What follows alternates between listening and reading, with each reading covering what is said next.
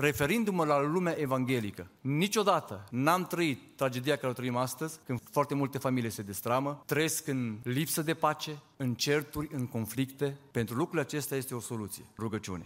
Când îmi va cere înapoi soția, eu va trebui să răspund în dreptul lui Dumnezeu, în ziua judecății față de ea și față de copiii mei. Ce îi voi răspunde atunci? Că a fost bine la început și după aia n-a mai mers?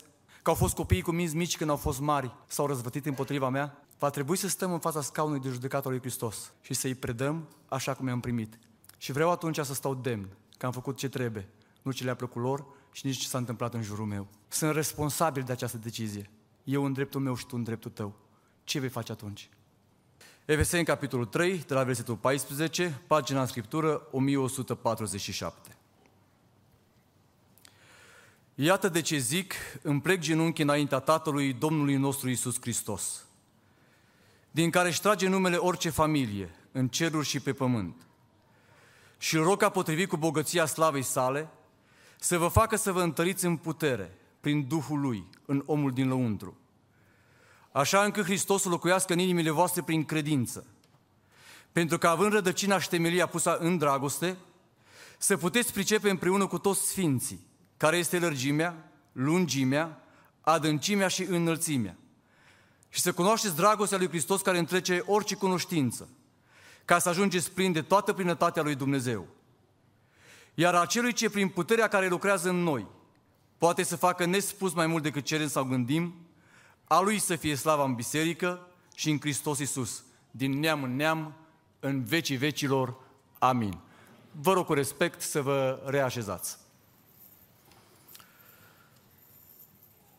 În seara aceasta, cu ajutorul lui Dumnezeu și cu cuvântul pe care l-am primit din partea lui Dumnezeu pentru seara aceasta de părtășie la oaltă, ă, am ales o temă pe care eu o consider că este o temă foarte importantă și am să explic imediat de ce cred că este importantă.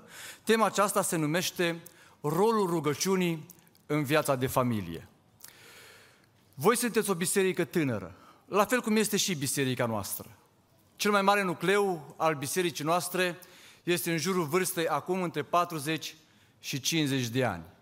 Suntem o biserică cu 300 de copii, 350, 100 și ceva de adolescenți, avem peste 150-200 de tineri, multe familii care sunt tinere și care au nevoie de învățătură și au nevoie de Cuvântul lui Dumnezeu.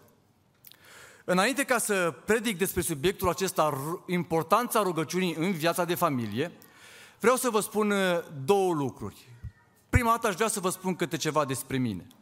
Uh, eu vin de ceva timp la Poarta Cerului, că sunt, cred că sunt ani buni de când vin aici. Uh, o parte dintre dumneavoastră mă cunoașteți, dar cei mai mulți nu știți mai nimic despre mine.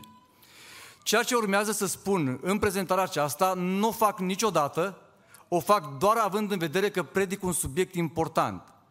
Și când ne referim la familie, avem pretenția legitimă ca cel ce vorbește să aibă măcar un pic de experiență de viață în domeniul acesta. Ne-ar deranja ca să vină un copil sau un începător să ne sfătuiască sau să încerce să ne dea lecții despre lucruri pe care nu le-a experimentat. Eu am 45 de ani. Sunt căsătorit de 22 de ani și împreună cu soția mea avem doi copii. O fată de 21 de ani este în anul 3 de facultate, mai are un an, termină anul viitor, și un băiat de 18 ani care este aici împreună cu mine. Sunt ordinat în lucrarea de slujire de 18 ani. Zic eu că am fost tânăr.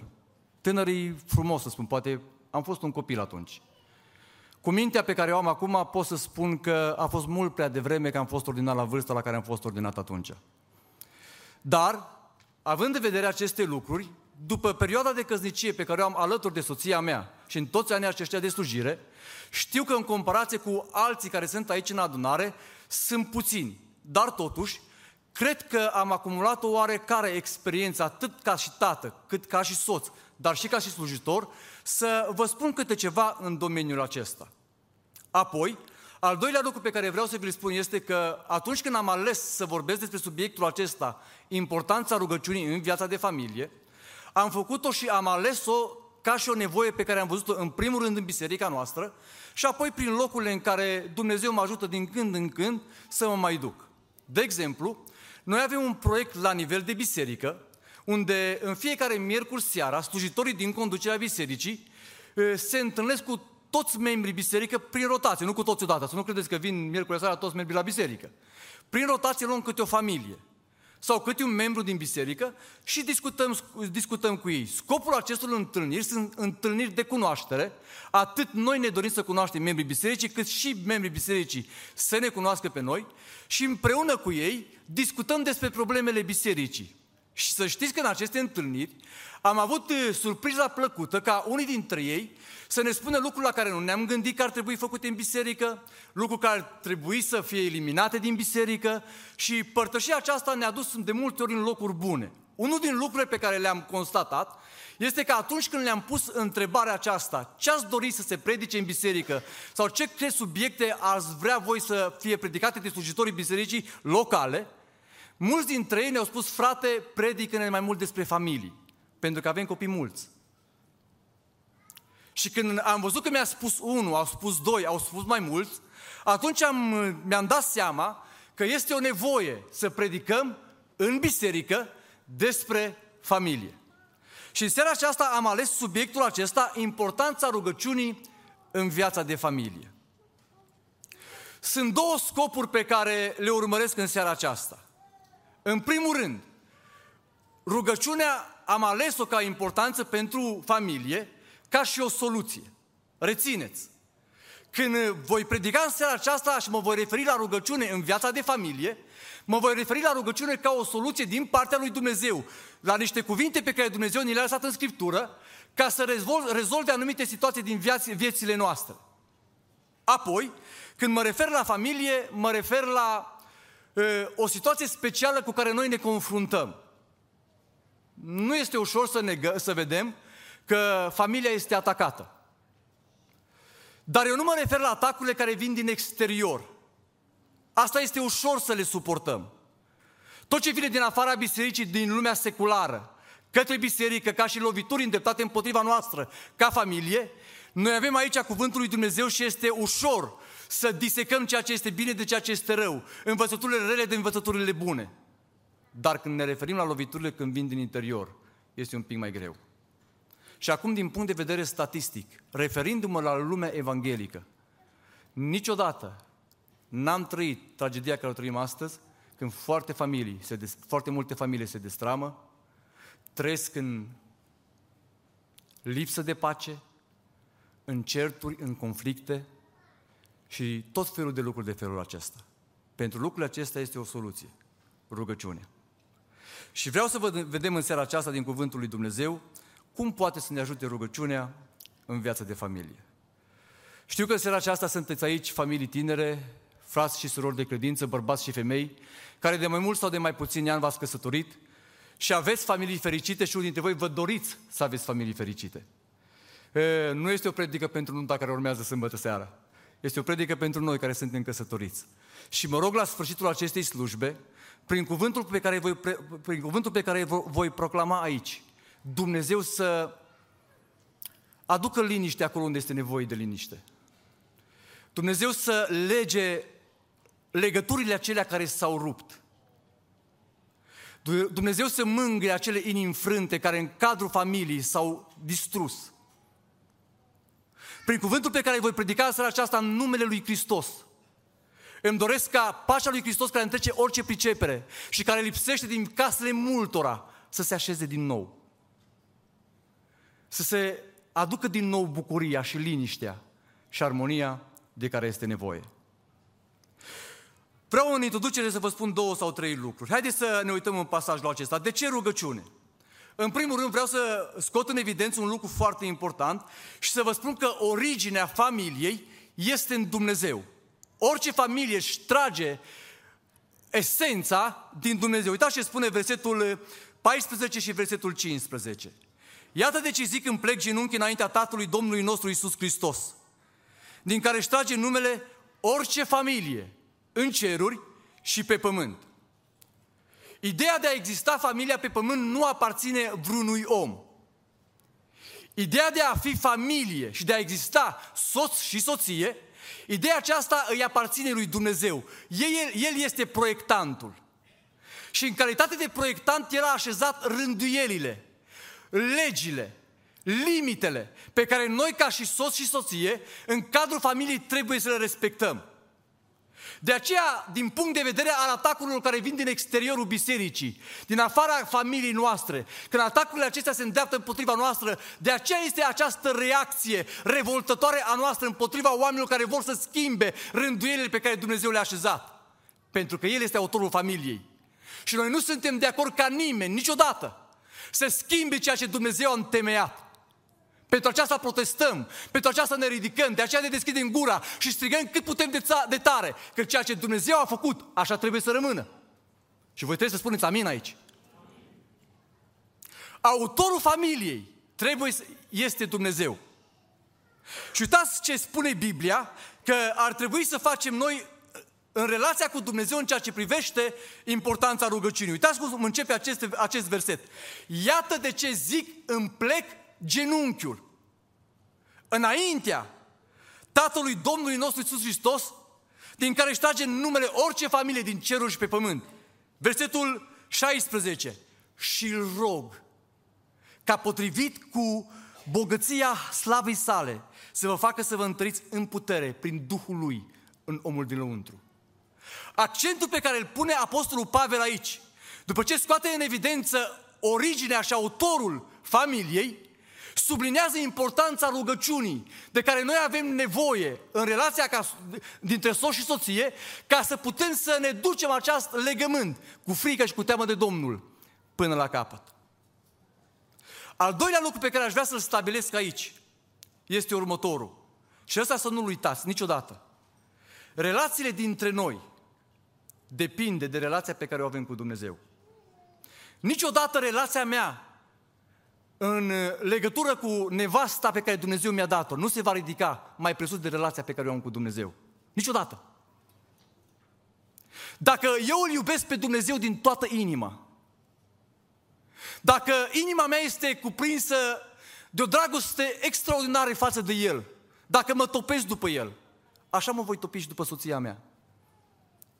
Dacă eu nu-L iubesc pe Domnul, dacă trăiesc în neorânduială față de legile și poruncile Lui, dacă sunt răzvrătit, așa va fi și în relația cu soția mea.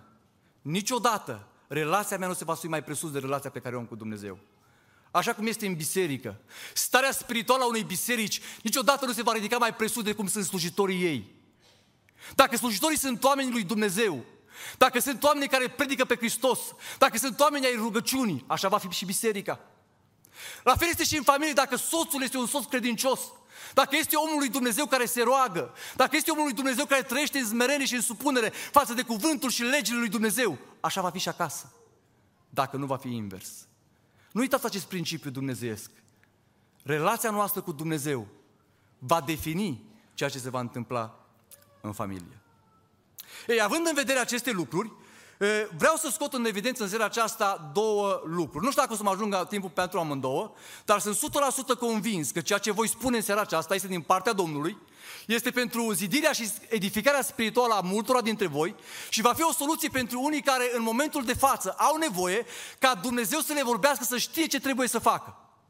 Iar la sfârșit vom concluziona cu o rugăciune pentru soțul nostru și pentru soția noastră, pentru copiii noștri ca Dumnezeu să-i binecuvinteze.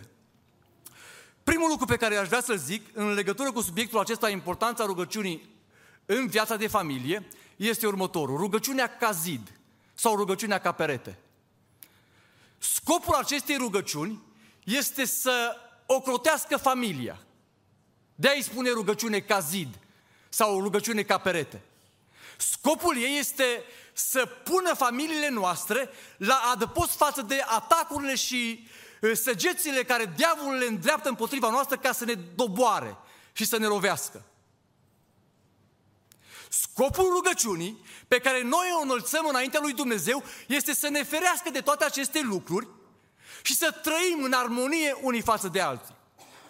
Dacă se poate să-mi puneți Ezechiel capitolul 22, versetul 30, care scoate în evidență principiul acesta, chiar dacă în versetul acesta nu se referă neapărat la viața de familie, scoate în evidență principiul acesta al rugăciunii ca zid.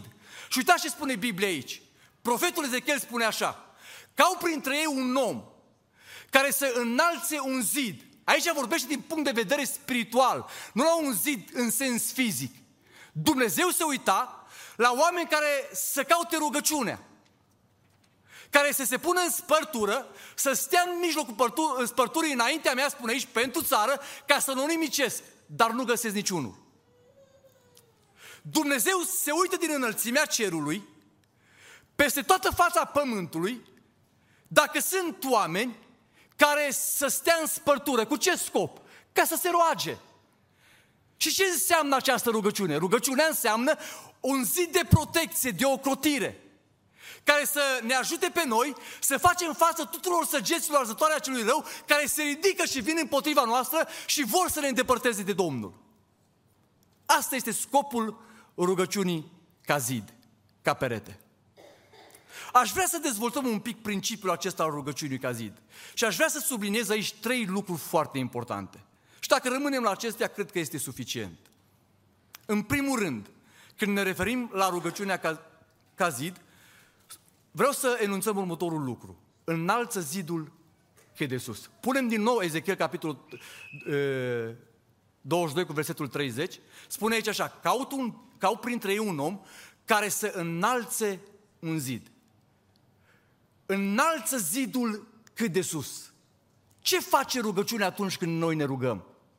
Ce face ea? Fiecare rugăciune, imaginați-vă un zid, un perete. Cărămidă cu cărămidă. O iei cu mâna ta și o așezi pe temelia pe care tu ai pus-o. Fiecare rugăciune este o cărămidă.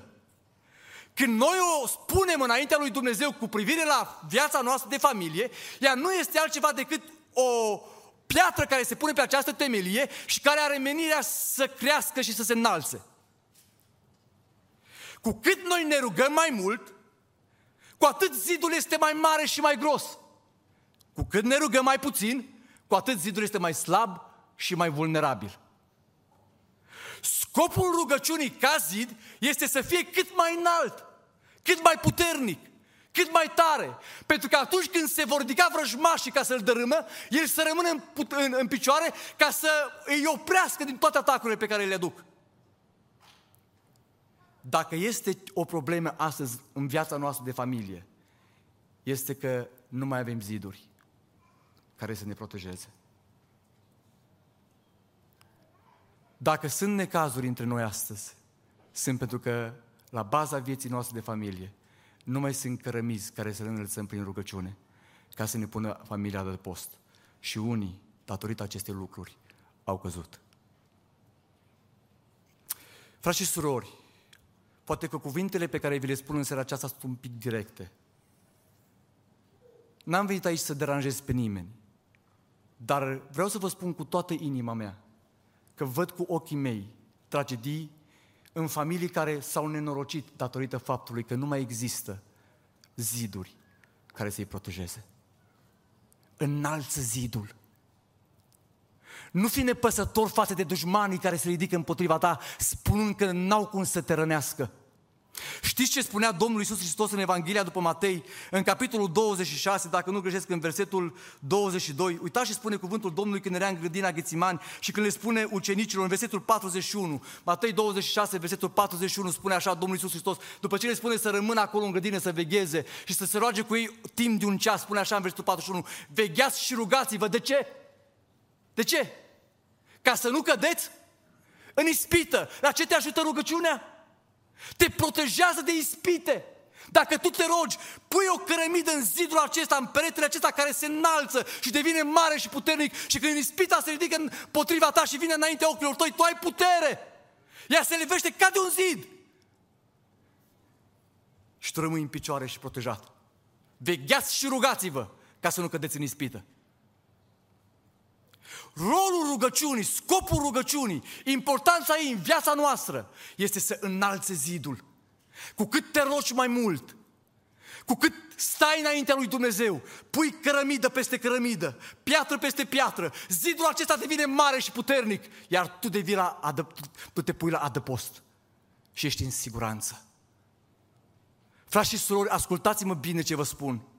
Să nu creadă cineva că este aici atâta de, atâta de puternic și de tare, încât să facă față tuturor necazurilor și tuturor săgeților prin propria lui putere. Avem nevoie de Dumnezeu, dar Dumnezeu va veni înaintea noastră dacă ne rugăm. Nu ne neglijați rugăciunea. Dacă ar fi altă metodă, v-aș spune eu, da, eu știu că astăzi sunt experți în domeniul acesta care spun fă 10 pași și vei avea lucrul acesta sau fac anumite lucruri și se va întâmpla asta. Eu nu pot să vă garantez așa, dar știu un singur lucru, că cine se roagă, spunea Leonard Ravenhill, spunea așa că cine se roagă nu păcătuiește, iar cine păcătuiește nu se mai roagă. Eu cred că rugăciunea este o soluție pe care Dumnezeu a pus-o în mâinile noastre să o folosim ca să ne punem la adăpost de tot ce se întâmplă în jurul nostru. Mi-e teamă că astăzi sunt multe fisuri în pereții noștri, datorită faptului că am neglijat lucrul acesta. Ziduri dărâmate, ziduri crăpate. Și acolo, în crăpăturile acelea, diavolul a intrat și a lovit pentru, a găsi, pentru că a găsit loc pe unde să pătrundă. Dați-mi voi să vă spun ceva într-un mod practic. Ce este rugăciunea? Imaginați-vă ușa aceasta de aici. Sau orice ușă, poate că de acolo din spate nu o vedeți pasa din stânga mea. Asta mi-a fost mie la îndemână. Voi vă uitați-vă la aia care e mai aproape de voi. Dar imaginați-vă ușa asta, da, sau oricare ușă. Știți ce este păcatul? Fiecare păcat pe care noi îl săvârșim este ca și când am pus mâna pe mânerul ușii și am deschis un pic. Să știți că atunci când păcătuim un pic, ușa nu se deschide larg. Ea se deschide un pic. Nimeni nu ajunge dintr-o dată să comită păcate mari. Toate acestea pleacă de la lucrurile mărunte, mici.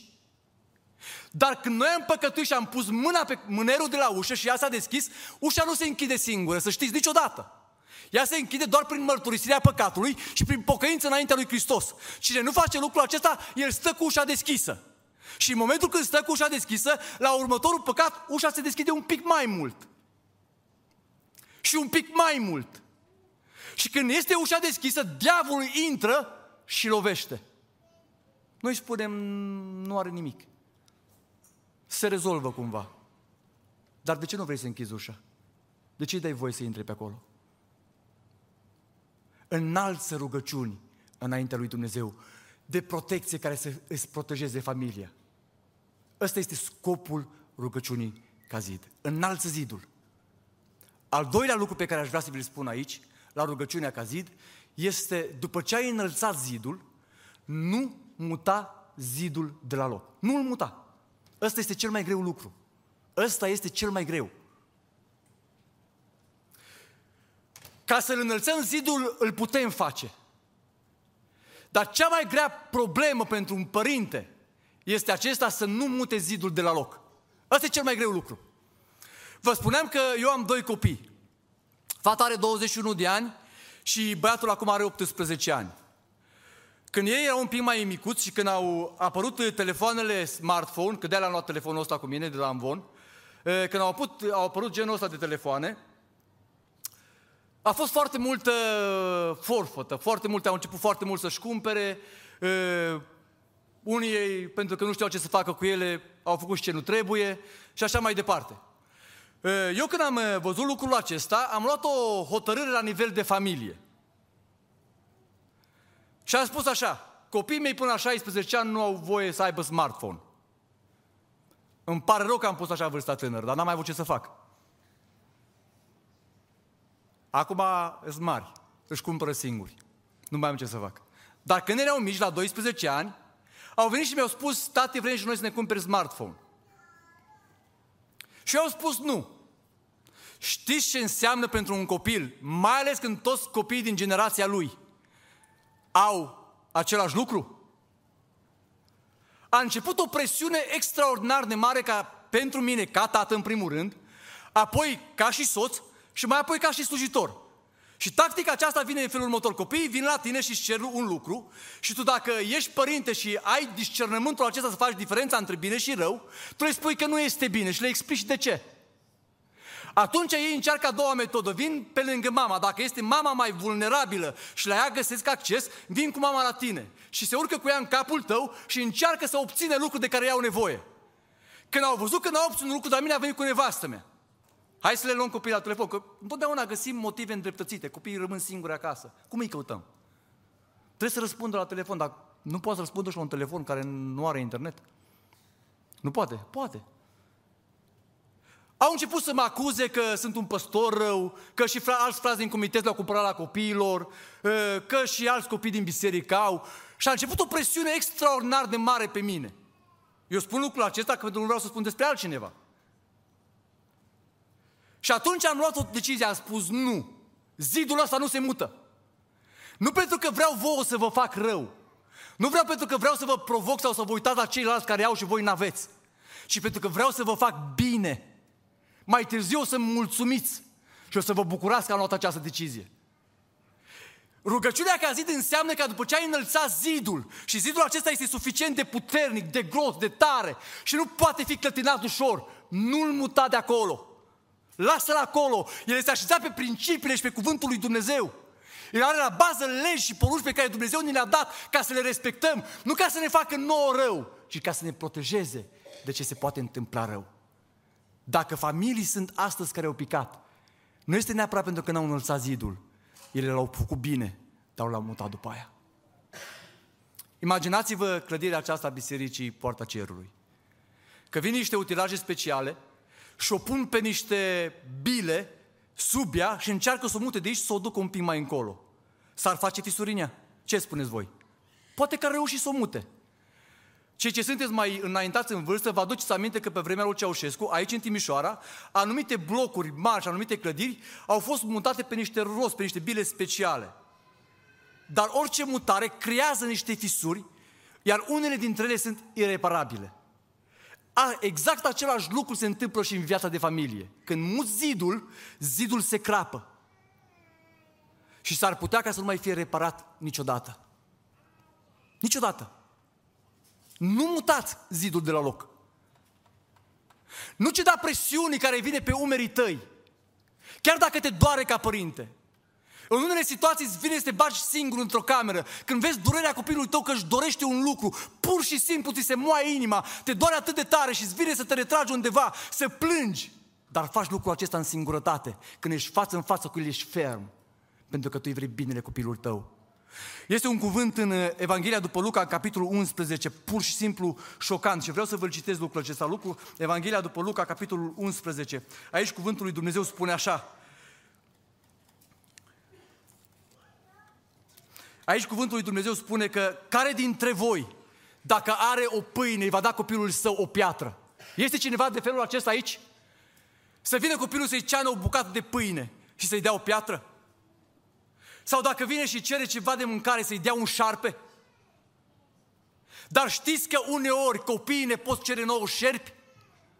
Știți lucrul ăsta?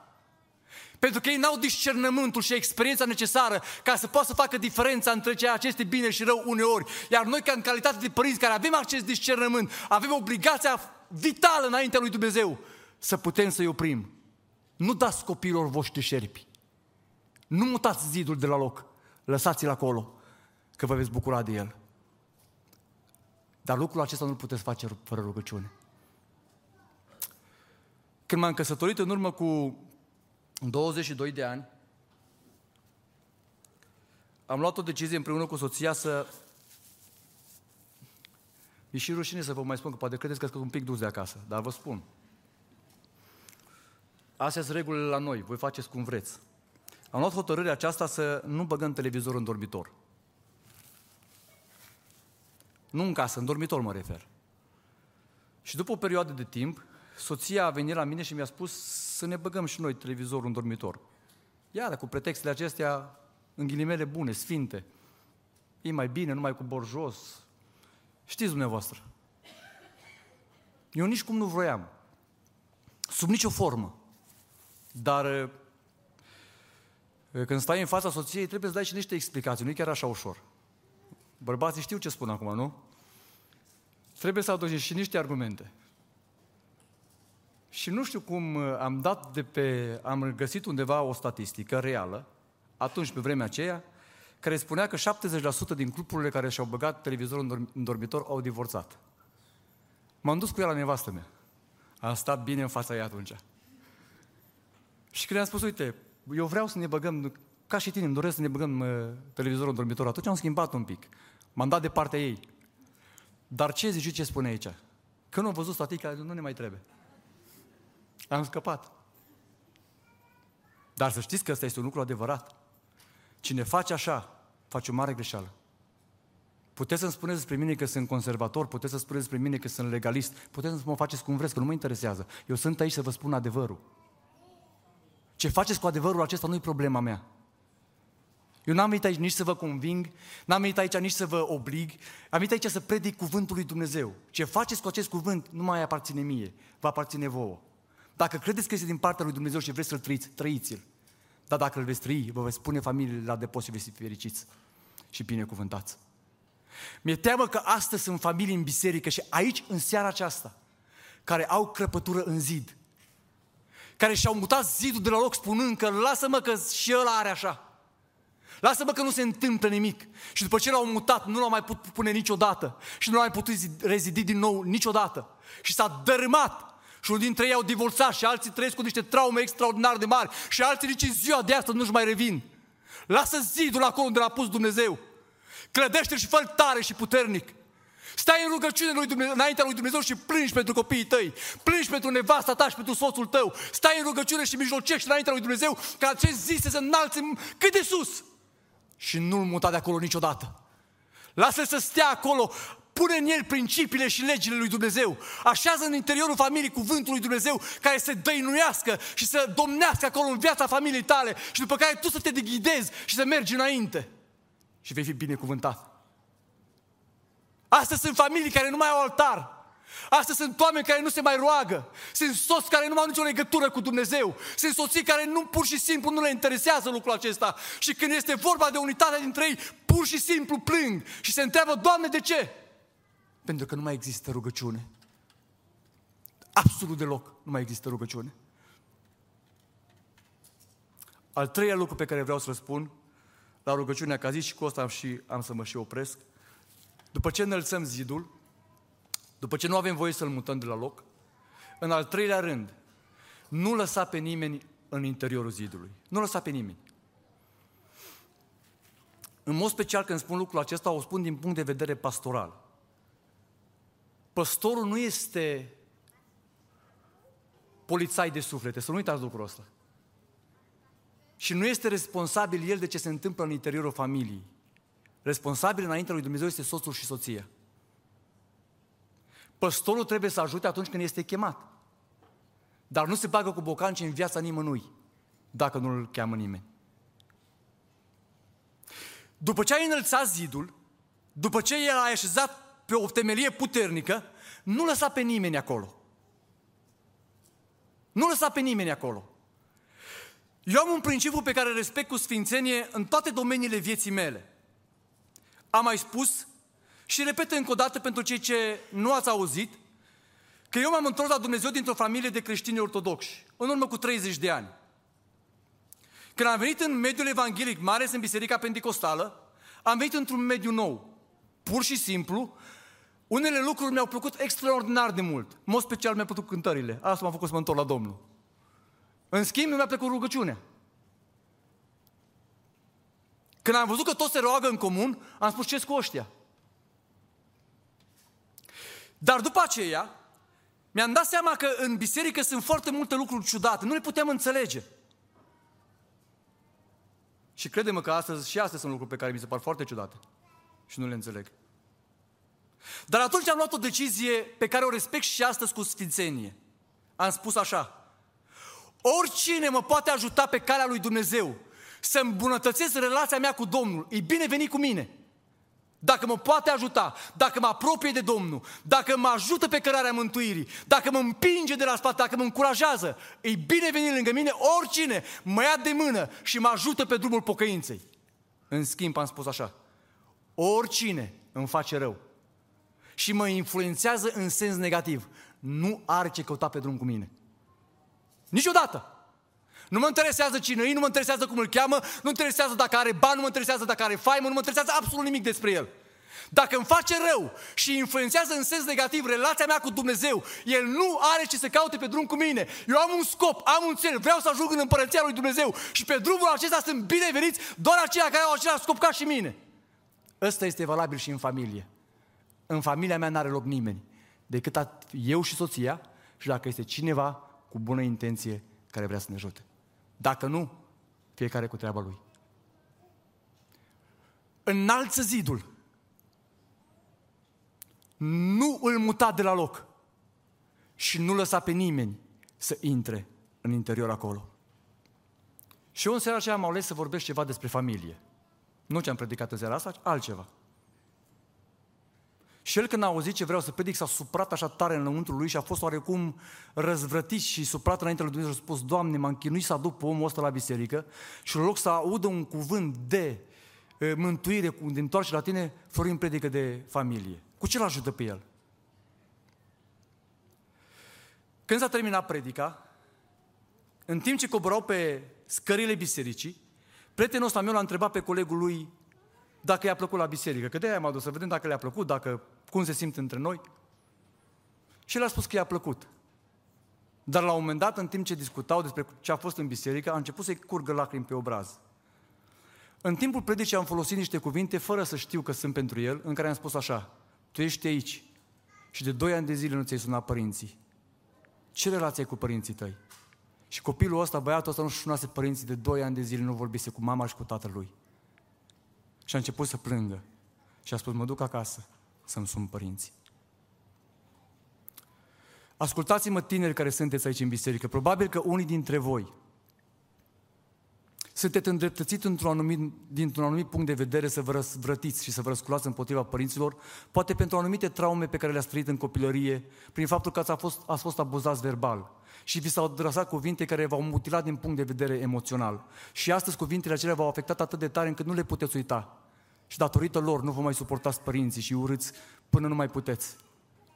Vă rog, faceți efort și iertați-vă părinții și iubiții. Indiferent cât e de mare trauma pe care o ai în suflet, durerea pe care o porți, niciodată să nu te ridici împotriva părintelui tău, indiferent cum este el. Știți că unii dintre voi care sunteți în seara aceasta aici, în tinerețea voastră ați fost răzvrătiți. Și ați produs niște pagube inimaginabile părinților voștri și durere pe care ei nu mai știu ce au, ce au avut în sufletul lor.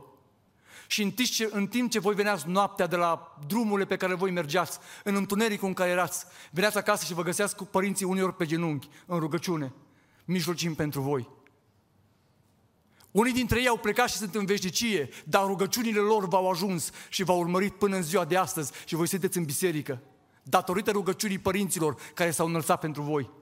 Nu uitați niciodată că rugăciunea unei mame și a unui tată va urmări copilul până la marginile pământului și indiferent cât de răzvrătit și de rebel este în inima lui, într-o zi Dumnezeu va întoarce inima și îl va aduce înapoi acasă.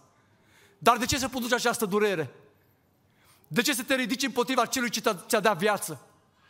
De ce să nu mijlocești ca tată și ca mamă să-și lași familia și proprii tăi copii în bătaia tuturor loviturilor care sunt din exterior și din interior? Mijlocește înaintea lui Dumnezeu pentru ei și plânge.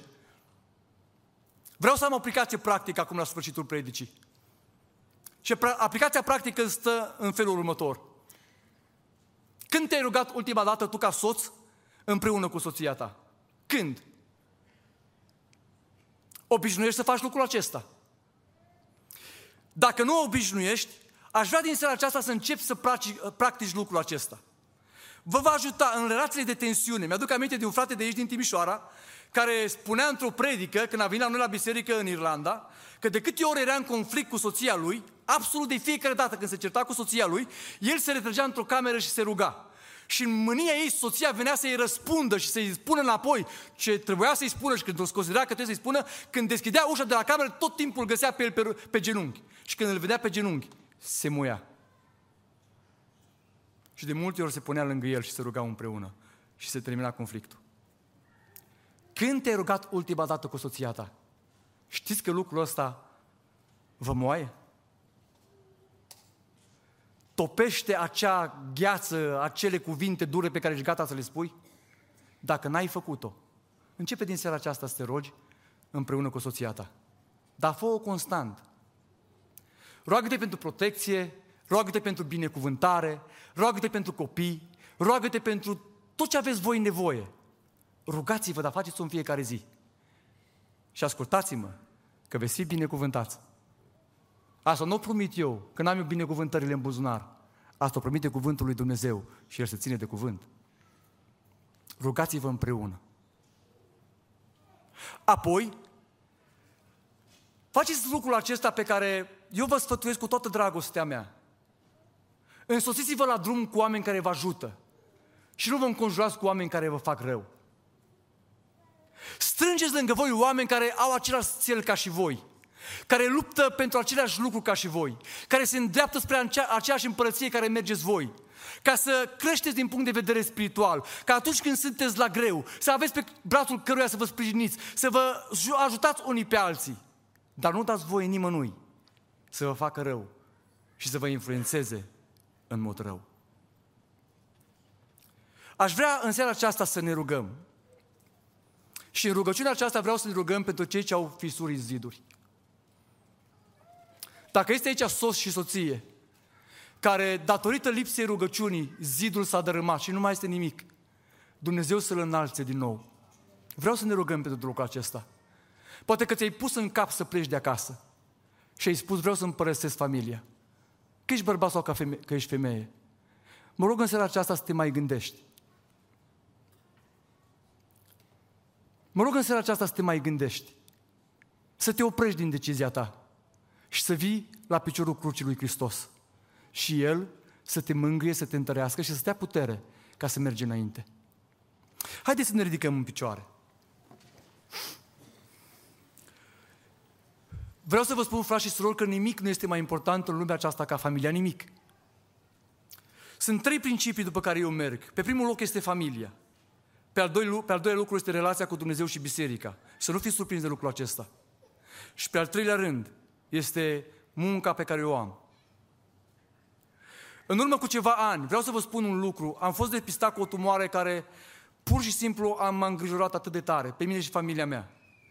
Dar vreau să vă spun că în greutățile vieții, atunci când este cel mai greu, nimeni nu rămâne lângă tine decât familia. Da, e adevărat, biserica se roagă. Pentru o perioadă de timp te pune pe lista de rugăciune, toți sunt cu tine, dar asta se termină. Dar cine nu pleacă niciodată, e cel de lângă tine. Să nu uiți lucrul ăsta. Și pentru el merită să lupți.